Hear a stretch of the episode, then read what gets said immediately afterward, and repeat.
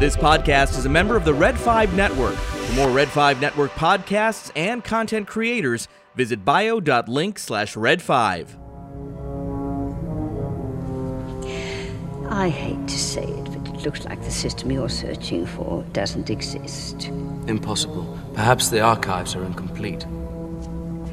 If an item does not appear in our records, it does not exist.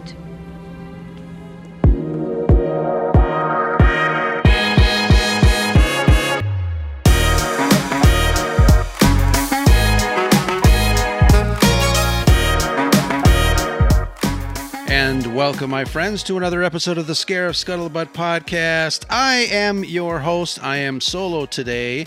Um, actually, we've been wanting to do this chapter, uh, this episode for a long time. I uh, brought along a friend, a guest, a colleague, a fellow Red Fiver, Mr. Rob from the Jedi Temple Archives. Rob, my friend, how are you doing tonight?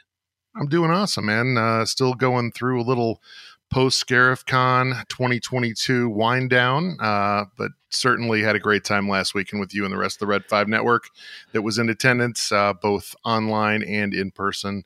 Uh, incredible event, just gets bigger every year, and uh, all thanks to you, my friend. Oh, not at all. I think um, it, it, was such a wonderful time. I, I think a lot of us uh, are having a little bit of a withdrawal. Um, it, it was such a high moment uh, for the summer. Um, enjoying uh, the the the the family atmosphere, the camaraderie, the uh, just the the awesomeness of being with everybody. We had a pre ScarifCon dinner on Friday night at Moretti's, and um, obviously the main event. But I don't know, you know, Pat. Um, Pat uh, kind of uh, tapped me on the shoulder on Friday night and just made me look across the table at everybody that was there. There were about 20 plus people just laughing and enjoying each other. Um, and uh, I'm not gonna lie, I got I got kind of emotional because not the fact that eh, you know I, uh, you know, Brad and I started Red Five. I had no idea, absolutely no idea, how this little Red Five experiment was going to turn out but seeing everybody across the table like that, it just um, I I was speechless. Um, and then obviously, Rob, you have been uh, helping us out and participating and driving all the way down to Chicago every year. And I totally appreciate your friendship, your support, and everything that you um, contribute to uh, to my little plan, my little evil plan here in Chicago. So thank you so much for that. Yeah, it's uh, it's no problem at all. It's an easy drive. Uh, always seems to go by in a flash. Um, certainly this year, getting the chance to take my son down there, turned 14, really uh, started like a month, a uh, month or two before the event, started kind of asking some questions. We were he he's always been great about watching Star Wars. He loves Clone Wars, loves Rebels, loves the movies, uh, but we'd never really talked much about it. He kind of got into talking about it, and uh, I just said, you know, I'm going to ScarifCon in Chicago in July. You're welcome to come. And he surprised me. He was like, yeah, I'm in. Uh, so getting the nice. chance to spend the weekend with him was a great bonding experience. Uh, certainly had some fun times with you guys, and uh, you know Todd and his son Trent were doing the same thing. Uh, so we got a really nice picture. I know we mentioned it uh, before the show here, but uh, great picture of the fathers and sons together. And uh, you know, it's a testament really to to the group of people that you brought together. Uh, you and I became friends very quickly uh, after both of us started these podcasts, uh, just connecting uh, through a giveaway that you had done for a really cool uh, print from Jar of Comics. And I asked you some questions, uh, kind of leaning into your technical expertise a little bit. And we had a nice back and forth and been friends ever since. So it's definitely one of the great things about Star Wars, just the way that it connects you with people, just on the basis of that common ground. Absolutely. I think it's um, um, just a, an amazing group of people. You know, folks, when you see the hashtag Red Five Family out there, I know we uh, post it whenever we can. Um, but it really is uh, more like a family, especially after this last weekend for ScarifCon 22. Um, really demonstrated how uh, great everyone is, uh, the strength of character, the loving nature that everyone i mean I, I, it sounds so corny man but it is so true truth yeah and um, it's just uh, it's an amazing group of people um, I'm proud to be uh, I don't know the curator of of of this type of, of relationship with with internet friends. It's just uh, you know it's just an amazing thing. I was going to say curator is the perfect word to word to fold right into the uh, topic of this show. Absolutely, Rob. And then, you know, one of the other things too is obviously the folks that, you know, don't have a podcast, folks like Megan, uh, who traveled, uh, uh, you know, also to Chicago to kind of be with us, be with the Red Five family. It's just, uh, you know, it, it's a very nice surprise. You know, last year when we did ScarifCon over at the comic book store, I was really, um, again, in awe that uh, people drove down to Chicago to kind of hang out with us. We had 97 Bravo, we had the boys from the Escape Pod, you know, even Shanti showed up. Um, very, uh, very nice surprise that everybody kind of got together last year. This year, I, I think there were double the people because, like I said, just even the people that listen to some of our shows and support us, uh, you know, become, um, you know, we've really uh, generated a, a friendship between everybody, even folks, like I said, that don't have podcasts that really, um, you know, rely on us for internet shenanigans per se, if, if, if uh, anything else. Um, but it's, uh, it's wonderful to see to have seen everybody uh, you know having fun this weekend uh, making connections and uh, i guess you know solidifying that type of friendship. Um, who says uh, you know i always tease brad that uh, you know mom always says to be careful about uh, internet strangers but nothing could be further from the truth when it comes to the red five family there are some uh, there are some crazy people out there, but uh, certainly everyone in the Red Five family is a good kind of crazy.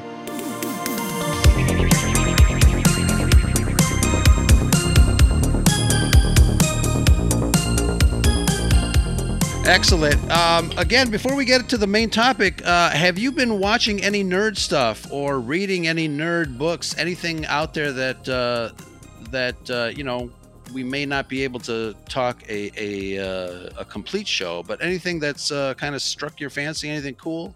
Yeah, I mean, I've been hooked on Westworld really ever since it came out, uh, and I know it it sounds more like a western uh, the way that it's presented but uh, you know at, at heart it's all about artificial intelligence and and the robots versus the humans uh, and the way that they do that show I, have talked about it on uh, some episodes of jedi temple archives uh, just in comparison to star wars especially the more recent star wars and it's a testament to what a quality show you can create when you go in there with the larger story, the, at least the bones of the larger story figured out, uh, so that you can really uh, twine it together and have some cool surprises.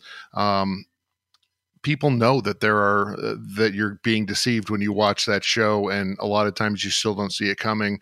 Uh, but even beyond that just the quality of the production the quality of the acting uh, you know these are all things that star wars will be able to take complete advantage of if they ever decide to really go that route uh, because they can command really anyone they want. There's a ton of people out there that would love to be part of a, a Star Wars series or film or whatever. Um, it's really just about making sure that it's about the story and about the attention to detail. Uh, and I certainly hope that you know that's the kind of Star Wars that we see in the future, but uh, that is yet to be determined. Um, we shall see. Excellent, excellent. And uh, I do remember the original Westworld. I think uh, wasn't it Yul Brynner?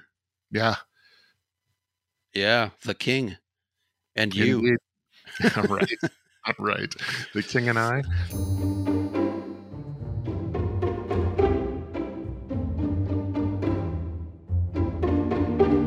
So last week, Brad and I got together and uh, we did a, a, a, show on the legacy of the bad guy. And I wanted to ask you kind of a quick little uh, little part two here.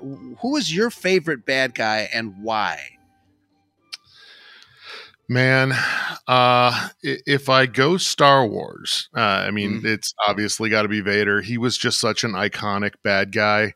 Uh, and there were layers to him, especially as you kind of kind of peel back the layers of the onion uh, and you get to see what it was about him that that made him into the fearsome character that he became, uh, you realize that you know it was really a, a kid with a heart of gold and. Uh, it just was the fact that he was manipulated really by someone who did not have his best interest at heart, and uh, in some ways, you know, by his own desires to uh, to try to protect everyone and save everyone. Uh, it just created a, a really deep, um, complex character uh, in Darth Vader. You know, when you first see him, he's just pure evil, uh, and certainly there have been plenty of times where that that uh, that aspect of him have really been stressed, but. Uh, there's a lot more to him than that, and and the whole redemption arc of of Vader is really cool as well. So, um, you know, certainly as far as Star Wars goes, it's got to be Vader.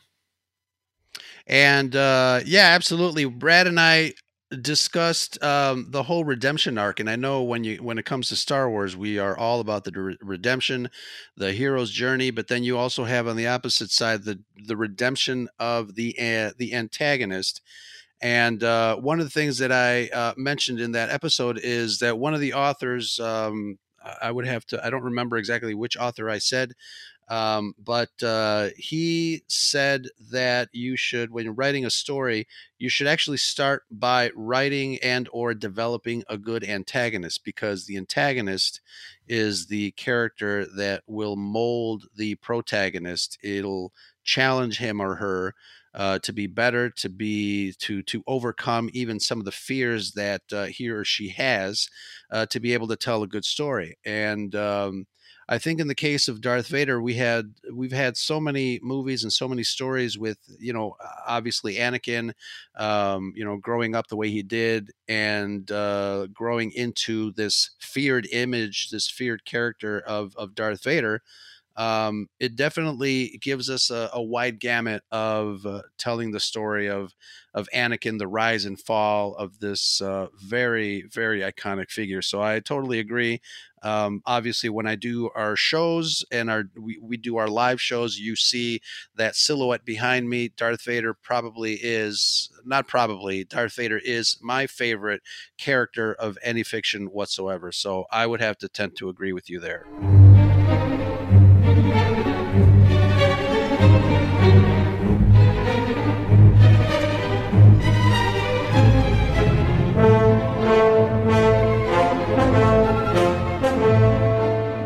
You could certainly make an argument that you know Palpatine, who created Vader, uh, for all intents and purposes, is is an incredibly uh, compelling bad guy as well. Uh, you know, certainly more of the bad guy from the standpoint of absolutely having no you know no second no second thoughts about who he is and the reason he's doing what he's doing uh, just pure evil willing to, to work everyone to his uh, schemes and to his advantage uh, all for you know him to gain power and be able to kind of run the show without anyone contesting him. So uh, you know I know that there's a lot of people who you know if they really know kind of the story behind Palpatine.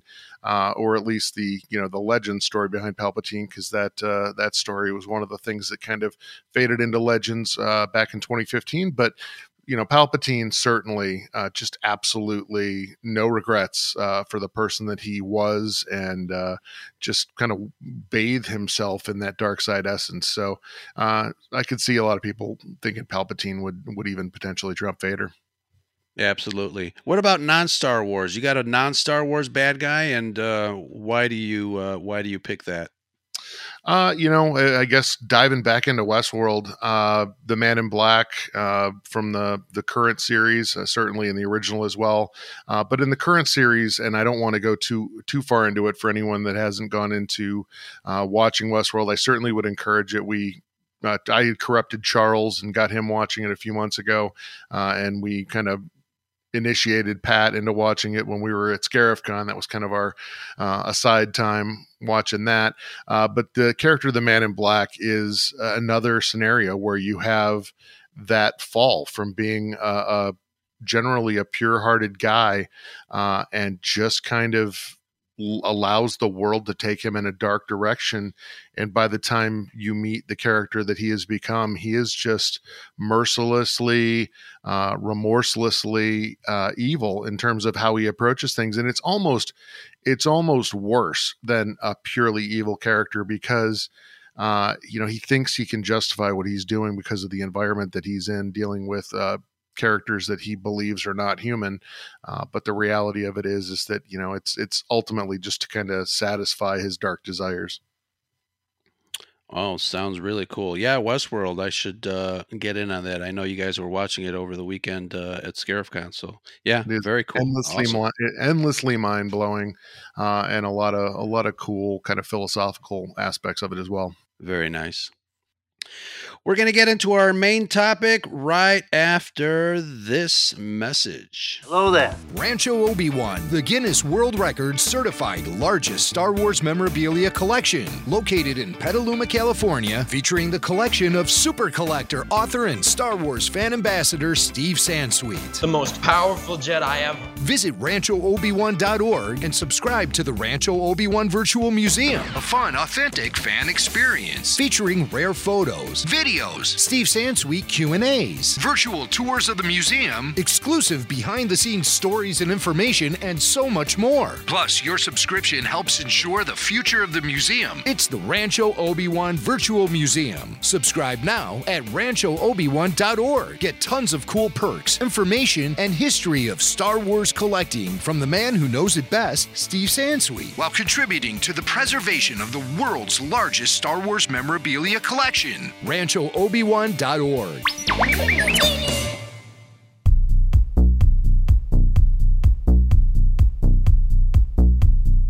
All right, thank you guys. Yeah, so uh, if you're just joining us, my name is Ro from the Scarif Scuttlebutt podcast. I've got Rob from the Jedi Temple Archives, another one of our Red Five members, and tonight we're going to be talking about a uh, someone that is very close to your heart. Isn't that correct? Indeed, just because indeed. you're the Jedi Temple archivist. right, right, and uh, yeah, certainly she is the Jedi Temple archivist that most people would be familiar uh, with from the films. Uh, we get to see quite a bit of her both in uh, Attack of the Clones, um, you know, certainly in the prequel films, but uh, also in uh, Clone Wars. Uh, she makes several appearances in the animated series as well. So you kind of get a little bit uh, of a an idea of who she is as a character. Uh, they flesh her out a little bit more later on in some of the comics, the Darth Vader comics that came out here the last few years. Uh, so we actually have a little bit to go on in terms of who she was uh, as an individual and kind of what her role entailed within the Jedi Temple. And of course, we are talking about none other than Jocasta Nu, and uh, a very interesting character.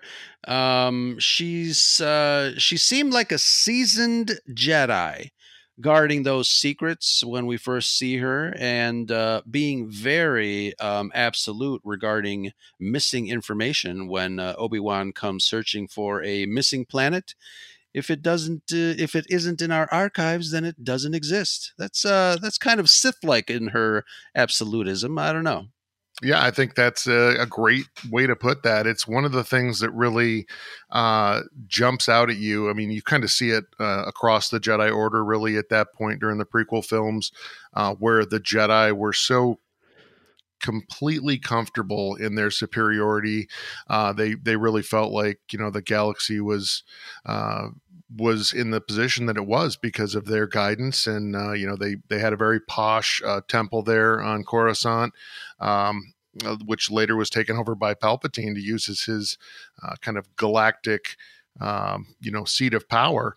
But uh, Jocasta, you know, definitely came off as as a bit of a snob in that situation with Obi Wan, and uh, instead of you know, kind of thinking to herself, you know, why why would this information not be in our archives? Uh, she is just absolutely secure in the knowledge that she knows exactly what is in the archives and that if it's not there then it it's not there for a reason yeah so let me ask you this i don't know a lot of her uh, about her i've read a couple of comic books and obviously she um, i think she appears in Cavan Scott's novel um, Dooku Jedi Lost. Is that correct? Yeah, I'm I'm a little hazy on the details of Jedi Lost. I mean, at least as far as she is concerned, um, I, I'm not at all surprised if she is. Uh, I think it was with regards to uh, Dooku and um, and Sifo Dyas trying to sneak into into one of the uh, sections of the archives uh, that that was basically closed off to all but the the highest level Jedi, uh, and I believe it's the same room that housed the Sith artifacts. So uh, she basically takes exception to the fact that these two young Padawans at the time uh, are essentially trying to to break into a room of her treasured artifacts. Yeah, um, uh, which reminds me, you keep getting uh, broken into too. I keep hearing that uh, somebody uh, breaks into uh, into your archives while you're doing a tour, or yeah, what, yeah. I remember that, huh? Yeah, Very yeah, that was uh, that was Doctor Sonny Ravencourt. Uh, he's a bit of a he's a bit of a uh, a pain in the royal behind as far as the temple goes, but apparently he he can sneak in under many guises. Uh, we've got a we've got a couple great clips uh, of him running afoul of some of the uh, Jedi Temple archivists as well. Too funny, too funny. Um, absolutely. So let me ask you this: What kind of you mentioned? Um, and, and I did read the novel. Um, again, you know, I, I always talked uh, about the reading with Andrew and how sometimes I just don't retain a lot. Mm-hmm. But um, Dooku Jedi Lost uh, was a very cool novel. It was one of the first um, novels uh, that I started reading uh, from the new Star Wars books. Uh, I, I, think I started with Claudia Gray and Lost Stars, which was mm-hmm. another um, nice book. Yeah. Um, but yeah, this one, this one in particular, and I think was it this one that had the full cast and sound effects, or there was another one with Dooku in it? But no, it um, was really yeah, it was it was Dooku Jedi Lost. Yeah, it was. It actually yeah. started as an audio play essentially, uh, and then they they transitioned it to a book as well. But uh, I heard it as an audio play, uh, and there was a lot going on there. Uh, certainly yeah. centers around Dooku and and uh, Asajj Ventress, but uh, it brings in a lot of a lot of other characters and locations, and and Jocasta Nu was certainly part and parcel to that. So you mentioned um, some notes from the book regarding the uh, Sith artifacts, but I wanted to ask you because I find this very interesting. I find the, the fact that the Jedi have this um, this section in their temple, and obviously we see it in the uh, in the second prequel movie where it's uh, I mean it's it's a beautiful library. It's got all you know these uh, books and and data files, um, but I find it interesting that um, that it does house Sith artifacts. Um, lost um, Sith art information. Uh, obviously, we we we see a little bit of that and how dangerous it may or may not be mm-hmm. um, from the uh, the sequels when you know C-3PO is uh, basically telling everybody, uh, you know, I can't read that stuff. I just I'm programmed not to. So it's it's it's fascinating to me that um, that the Jedi keep this type of information locked away. Um, I wanted to ask your take um, because I think the the one thing that comes to mind in the way that I kind of equate it in the real world, you have you know stories of the Vatican um, with you know their secret archives, and the Jedi have similar archives where they keep these secrets just stored away for whatever reason, whether it's they don't want secrets to come out, they don't want um, you know false information to permeate the galaxy. But I wanted to ask your take on what kind of secrets do you think these Jedi are uh, are hiding back there? Well, I mean, we certainly know that you know they have uh, artifacts like the Mask of Momin that comes out in one of the Vader novels that uh, that basically it contains the infused F- essence of Darth Momin, uh, and that is kind of, I think, one of the reasons why the Jedi would collect a lot of these artifacts. We do see kind of across Star Wars canon as a whole that one of the things that can often happen with these Sith lords uh, is that they infuse their essence into an object or into a place, uh, and they essentially can can reside there as kind of a malevolent Force ghost And uh, you know, from the Jedi standpoint, I certainly think that you know you've got Sith holocrons and things that hold this forbidden Sith knowledge uh, that they wouldn't want to fall into the hands of someone who is force sensitive, where it could potentially corrupt them. But there's a lot of these other artifacts that uh, you know potentially could corrupt you, even if you're not force sensitive. Uh, and so I, I kind of felt like the Jedi were, in some sense, they were hiding them away to you know protect individuals from coming across them but you also have to believe that you know they want to or you know their belief is going to be that we're the most uh, qualified people to guard this uh, this information and these these uh, these objects uh, from people in the galaxy. We don't want them out there where just anyone can come across them. Uh, and in a lot of ways, they had to be concerned about the Sith uh, potentially rising again. At the time, they thought the Sith had been extinct for over a thousand generations. Yeah, that's interesting. You mentioned Darth Momin, and that's obviously it's a Darth Vader series uh, written by Charles Soule. Um, really good series. Um, highly recommend it to anybody that uh, is interested in the comic books. If you missed it when it came out new, I think it's in paperback version in uh, graphic novel mode. So uh, yeah, definitely an enjoyable series.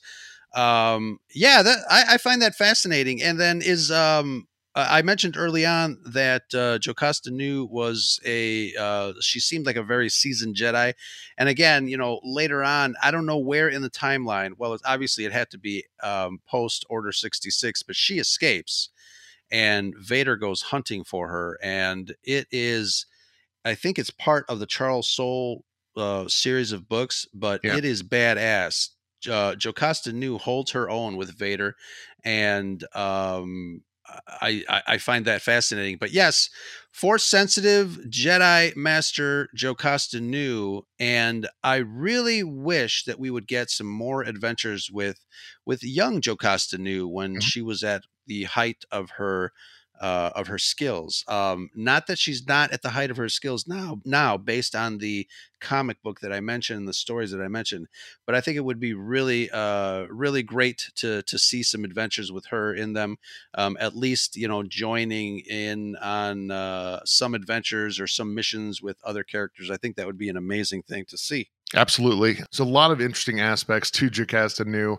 Uh, as you mentioned, she did escape, you know, the purge uh, along with one of her assistants named Gar, and they go into hiding on Coruscant. She's she's from Coruscant originally, so this has really been, you know, where she has lived her entire life, and uh, they're basically hidden away. Uh, she basically transcribes all the knowledge that she has into a set of holocrons so that uh, you know if a jedi comes along and is attempting to restore the jedi order that you know that knowledge is not lost to whatever uh, degree is possible just based on her knowledge. But uh, as you mentioned, she then uses kind of some secret passageways to sneak back into the temple, uh, knowing that that uh, that kyber crystal uh, that uh, essentially contains the the names of all of these Jedi students. That's you know part of this holocron in the temple, uh, or not even students. These are force sensitive children uh, throughout the galaxy, and these are all potential Jedi uh, for future generations. So this is something that the Emperor is very interested in trying to find.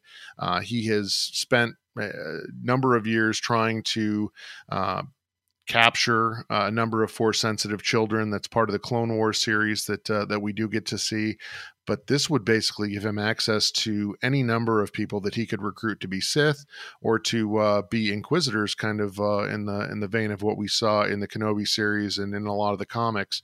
Um, also, interestingly, with the Inquisitors, the Grand Inquisitor was a former uh, Jedi Temple guard who uh, wanted to get access to a lot of these uh, more advanced uh, pieces of knowledge and sections within the temple. And one of the things that drove him to become an inquisitor uh, was the fact that he had been denied that specifically by Jocasta Nu.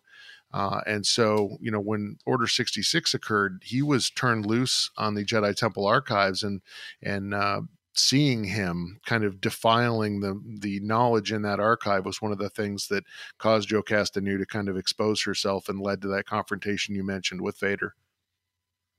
Yeah, and I do remember uh, another detail of the book. They uh, Jocasta Nu was uh, helping to set up uh, a new uh, Jedi training school. I think it was, if I'm not uh, mistaken. Um, but uh, yeah, absolutely good stuff. You know, the knowledge alone in those archives must be massive. I know you've got you know you've got knowledge that is, I guess, um, built for sharing. You've got the knowledge of the Jedi history, where obviously young Padawans come in and study and do their training. Um, but you also have that dark knowledge. And I think uh, for me, it's fascinating that uh, the Jedi is holding on to that dark knowledge. We have the stories of um, ancient Sith temples being, you know, raised and uh, Jedi temples being, you know, built on top of that, and so forth and so forth. As the Jedi and Sith battled throughout the eons, you have these structures that are covered you know, uh, tenfold um, by each other. And I find that fascinating because I think in the real world, if you study history, there are instances where you do have, you know, old ancient churches that are, you know, that used to be mosques, uh, you know, now are Catholic churches and so forth and so forth. Again, just a, a great testament to George Lucas's, you know, pull from the real world and uh, you know his uh, I guess his knowledge or his his uh, his need to infuse that type of uh, you know of real world history into his fables. I think it makes it more realistic.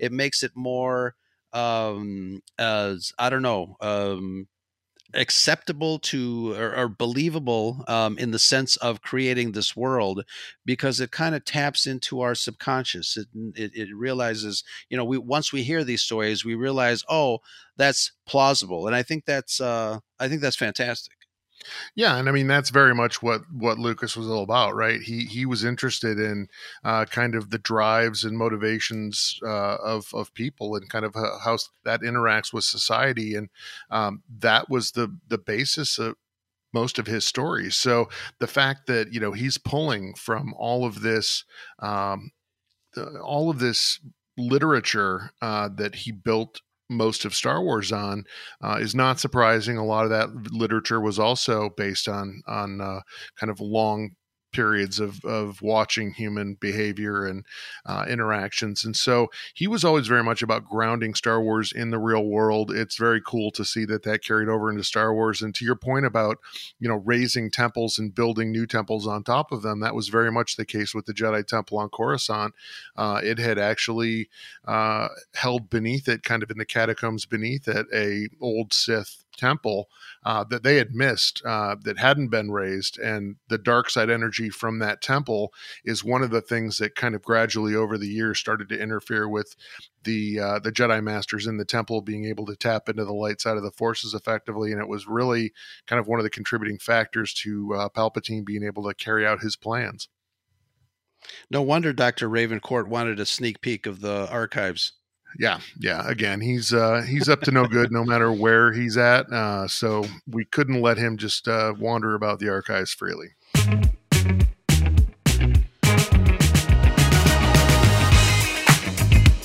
Okay, you guys are hilarious. Earlier in the week, I had posted a question, kind of a fun little activity. Let's have some fun next week episode with JTA Podcast. We'll be reading your wrong answers on what exactly is it that Jocasta Nu was keeping hidden in her Jedi archives. Wink, wink. We got some really funny answers. Here are some of them.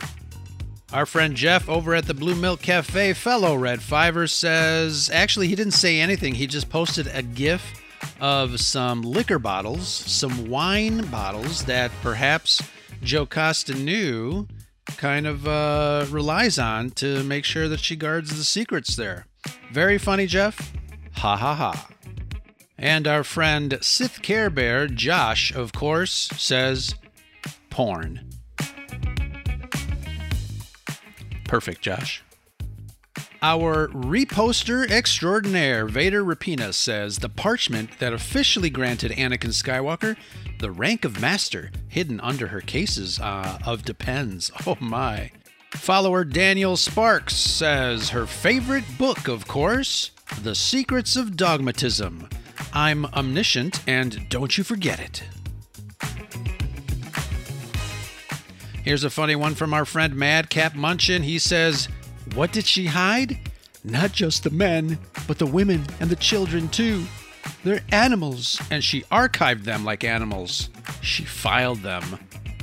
Our awesome co host, Madam Chantel, says she's got the TPS reports. Very funny, Shanti. Go file that you know where. And last but not least, our friend Nicholas Schaefer from the Backyard TARDIS says Jocasta Nu hid Yoda's love poems were kept in the deep vaults only viewable by Grand Masters. Wow, that's a hot take. Thank you guys so much for indulging us and having a little fun on this week's episode Jocasta Nu. What secrets is she hiding? Now, back to the program. Already in progress.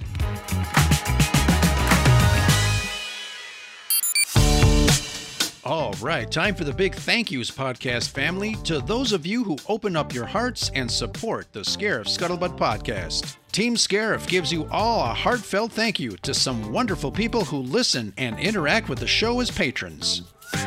We're super lucky to have you. Folks like 97 Bravo from the Convergence podcast and our head gamer at Red 5 Gaming. Big thank you. Backyard TARDIS, our friend Nicholas Schaefer, a huge supporter of the Red 5 network. Go support his channel. Look for Backyard TARDIS on YouTube. And check out Scott and Kim of the Used and Abused podcast. Thank you, fellow Red Fivers. Look for them on all the socials. Big thanks to our executor tier patrons. Thanks so much, everyone.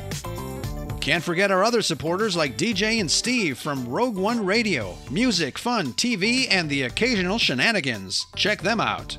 And we've got Danny from Comics and Cosmetics, a YouTube channel you cannot miss. Go subscribe, and thank you, Danny.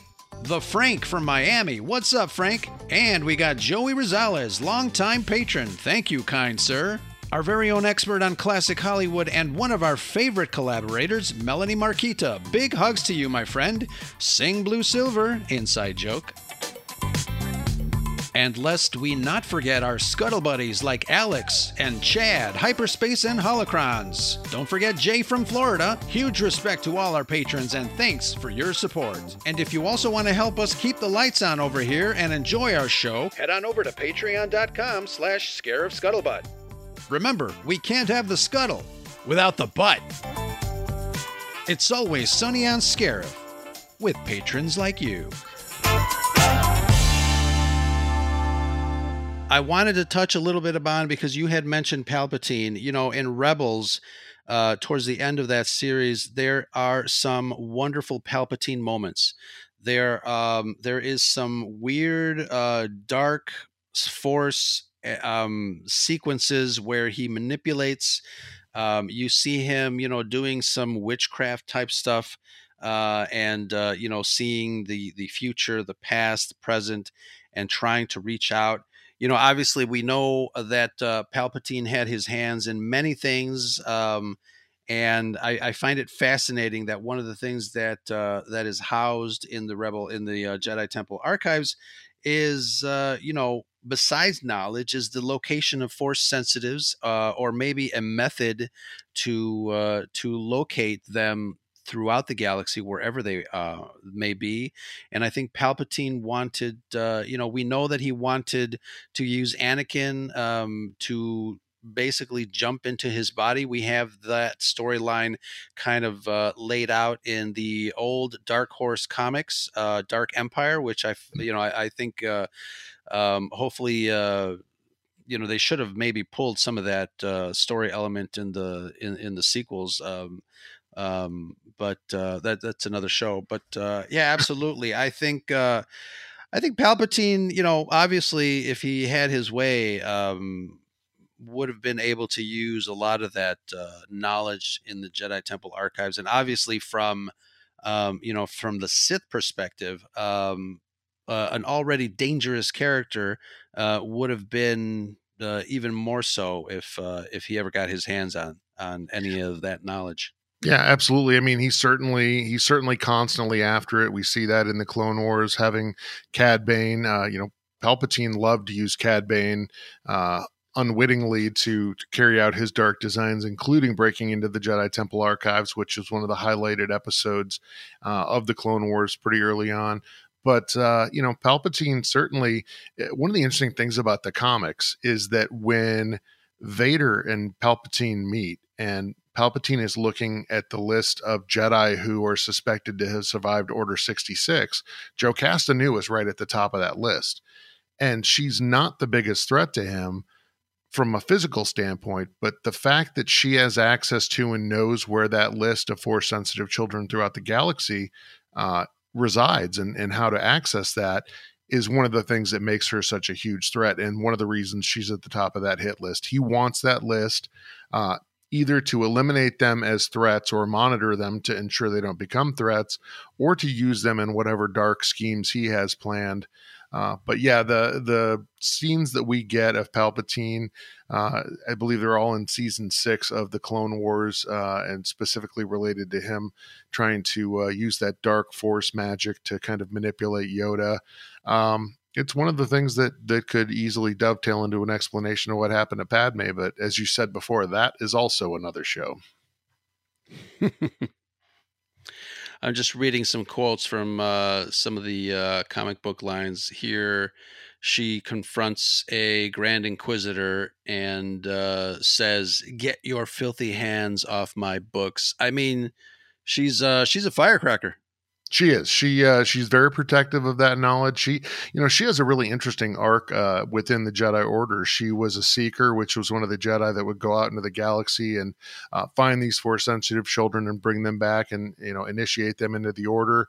Uh, she was also on the Jedi High Council at one point as uh, kind of shown in the Clone Wars by the fact that she, you know, intimates that she had had previous access to that uh, holocron vault that only the Jedi Masters, such as uh, um, Plo Koon or, uh, um, you know, certainly Kenobi and and uh, Yoda, etc., would have had access to. But uh, you know she she kind of ran the full gamut and then all of a sudden decides to kind of settle in her older years into this role as jedi temple archivist. And uh, her love was clearly knowledge and the preservation of that knowledge and kind of bringing that all together. And she was very very proud of what she had constructed but that pride uh, also blinded her to some of her shortcomings. Yeah very interesting. Um something that just um, gave me pause. You uh, were talking about force sensitives and uh, some of her early missions going out and finding them and bringing them to the Jedi Order. Um, we have uh, a new show coming up with Jude Law called Skeleton Crew as part of the new Star Wars offerings, and I wanted to get your take because you know early uh, earlier I just mentioned it would be great to see some adventures with um, with Jocasta Nu, um, you know, as she was, or you know, in her early life with missions.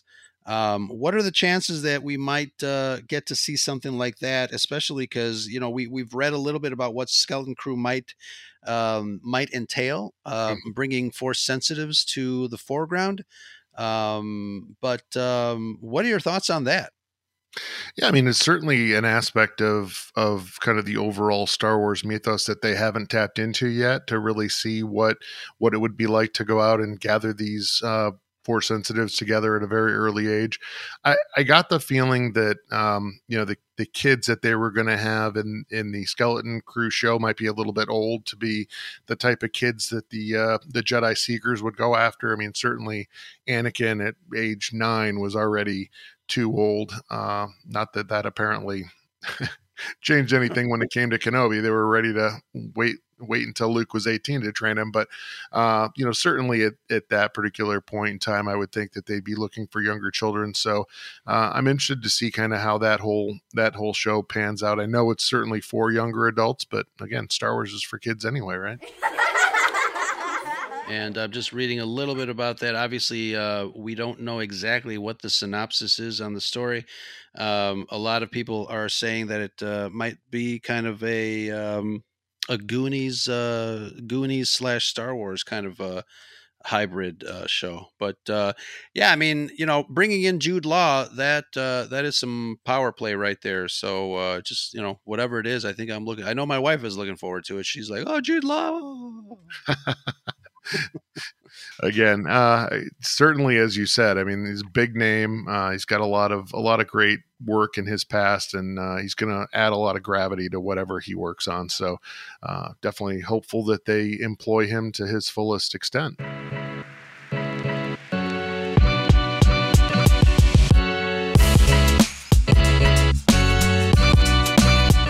Let me ask you this: I'm reading some behind the scenes and some differences between um, the story uh, in canon versus legend regarding Jocasta Nu. Um, do you know a little bit about that difference? Uh, honestly, most of what I know about Jocasta is from the current canon. Uh, I didn't really know much of her other than you know the little bit that we saw of her uh, within the Clone Wars uh, and within um, Attack of the Clones, primarily. Yeah, looks like uh, Anakin kills her during Order 66 for uh, refusing uh, him access to the archives um, as far as uh, as part of Star Wars Legends.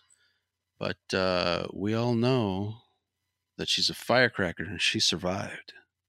Yeah, actually, she uh, is the primary reason in current canon that uh, the Emperor doesn't get his hands on that list of force sensitive children, and and not because she defeats Vader, uh, but she does a very good job of making him think about why the Emperor might want that list, uh, Oh, and yeah. kind of playing on his emotions and his insecurity.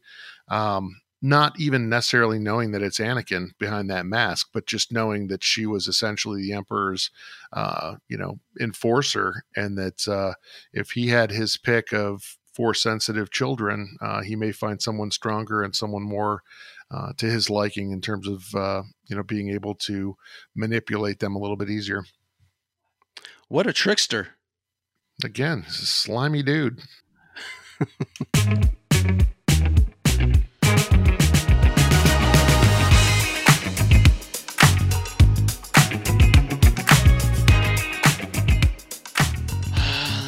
I ran out of notes.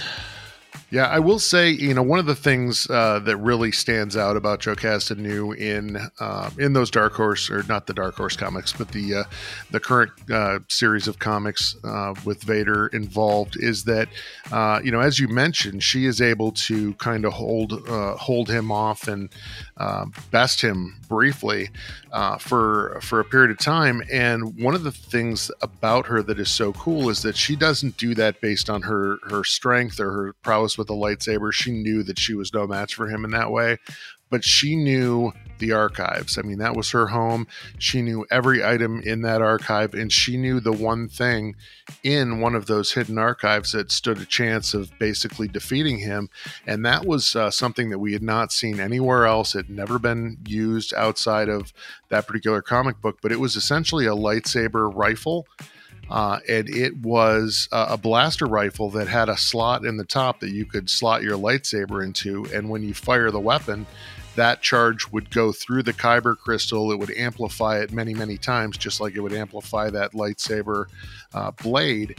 And uh, essentially, it was an incredibly powerful blast. The problem was uh, that she she got three shots off before it essentially burned the kyber crystal out of that lightsaber. Uh, because they're just not designed to um, to be able to handle that that surge of energy. Uh, so she does actually, you know, kind of have Vader on the ropes for a while, uh, but ultimately he's able to best her, uh, despite the fact that she kind of had the high ground as far as knowledge went. Mm, wow, I like that.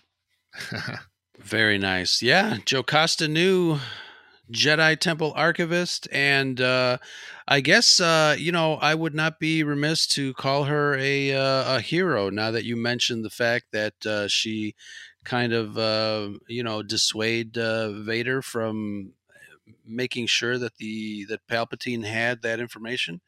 So uh, yeah, Yep, forced him to uh, essentially just crush that holocron right in his fist, uh, and God knows how many saved, how many lives she saved uh, with that single action. So uh, definitely a hero from that standpoint. Also a hero from the standpoint of, uh, you know, loading up as many holocrons as she could with the knowledge that she knew from her time as Jedi Temple archivist. And uh, you know, we don't really get to see a lot of what happens with uh, Luke and him founding his Jedi Praxeum.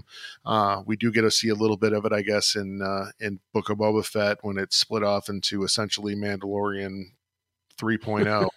um, right. you get to see him founding that school. But you know, one of the things that was part of that legend's knowledge was that uh, you know Luke certainly uh, you know had another confrontation with Palpatine. You know, fell to the dark side of the Force, but uh, was was redeemed and then he went on a search for as much knowledge about the jedi order as he could before founding his school and one of the things that he was collecting were any bits of jedi jedi knowledge or jedi lore and you have to believe that some of those holocrons that uh, jocasta nu would have uh, imbued with her knowledge would have been part of what he was able to come across Excellent. Jocasta Nu, Jedi Temple archivist, and a very interesting character. If uh, if you only know her from the prequels, uh, I would suggest that you dive into the Clone Wars and uh, some of the comic books, but uh, they flesh out her character a little more and uh, make her even more interesting. So, absolutely check it out uh, when you can. Um, highly recommended. Yeah, absolutely a lot of good stuff out there uh, in the animated series absolutely. Uh, some of the stuff in the comics i know there's always that debate about whether that is you know the comic information is actually canon or not but uh, certainly some good storytelling that's very in keeping with uh, the characters as we know them. Here here any final thoughts on jocasta nu? This has been a really interesting discussion. Um, again thank you rob for uh, joining me after how many when did we plan this originally? Like a couple months ago yeah, it's been a few months, but uh, it's been crazy times too. I knew leading up to ScarifCon you were going to have your hands full. Uh, glad that that went off really without a hitch. It was a, a wonderful time, and still, uh, still thinking about it. Still looking forward to next year. I've got some proposals for you. We'll talk about offline and see if we can uh, take it up another notch. Excellent, excellent. I've gotten um, so many direct messages from folks and people that uh, that want to submit proposals, and uh, I'm uh, excited to uh, to hear what everyone has to say. Um, I know, you know, from a behind the scenes aspect, uh, you know, when I uh, get into a project, I see it from many different perspectives, and it's nice to to know that everybody enjoyed it last Saturday, ScarifCon 2022 and uh, next year definitely will be uh, something to remember again. Uh, looking forward to having more people and more fun, more shenanigans, and more Pat and Charles. Oh boy, I don't know if any, I don't know if Chicago's ready for more Pat and Charles, but uh, certainly a good time.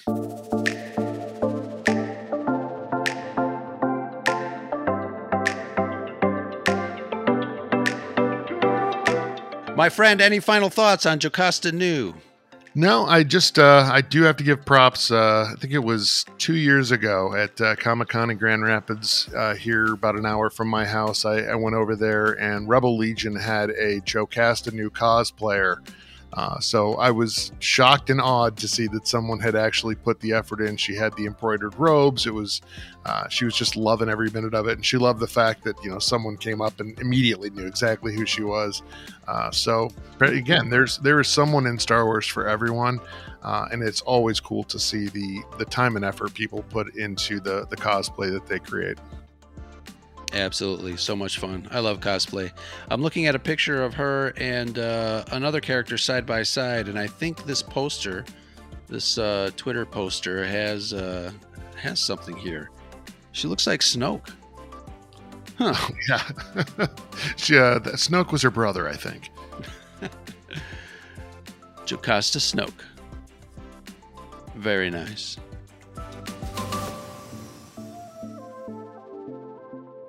Excellent. Rob, before we leave, I just want to make sure that you tell the folks where people can find you if they want to head on over to the Jedi Temple archives and do some digging of their own. Yeah, certainly. Uh, JTApodcast.com is the quickest, easiest place to find us. We're on all the major pod platforms, so you should have no issue. If you do, you can shoot me a message at JTApodcast at gmail.com and I will rectify that for you.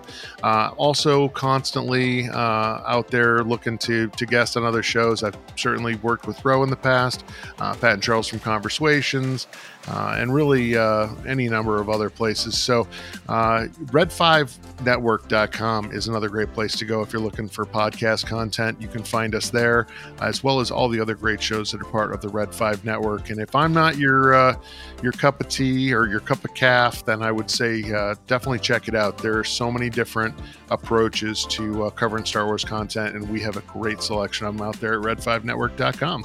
You can also find me on socials at JTA Podcast. So uh, that's that's my best uh, info on where you can find me and where you can find all my friends over at Red Five Network. Absolutely. Thank you so much, Rob, for your time tonight. We talked about Jocasta Nu. If this was your first foray into discovering our show here at the Scarif Scuttlebutt podcast, we want to say thank you. We want to make sure that you check out the rest of our back catalog. We've got some deep dives between Brad, myself, and Shanti talking about all things Star Wars and some geek things thrown in there in the mix as well. Uh, as Rob mentioned, we've got uh, almost 40 other content creators under the Red 5 flag. Check us out at bio.link slash red 5, the number 5. Don't forget to uh, check out uh, the rest of our shows. We uh, love to interact. If you have any messages or any thoughts on our show tonight, please drop us a voice note and give us a call. Uh, send us an email at scarifscuttlebutt at gmail.com or our voicemail chat is ready to go. Send us a message. We'd love to hear what you guys have to say. 773 234 8659 is the Scuttlebutt hotline. Use it, call call it whenever you want, 24 hours a day. Operators are standing by. Yama ya. That was my Spanish for tonight. Koto ya, Obi-Wan. hey, I think wasn't he Mexican? I think he was. Knew it.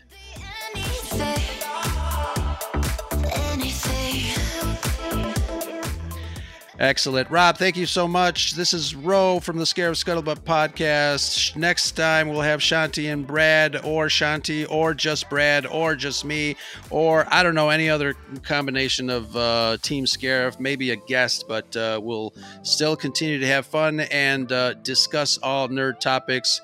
Signing off for this episode of the Scarif Scuttlebutt podcast. Thank you guys so much for joining us. That is the Scuttlebutt. Roger, Roger. My mouth got a little tongue tied. Nothing a few edits. It happens. Excellent.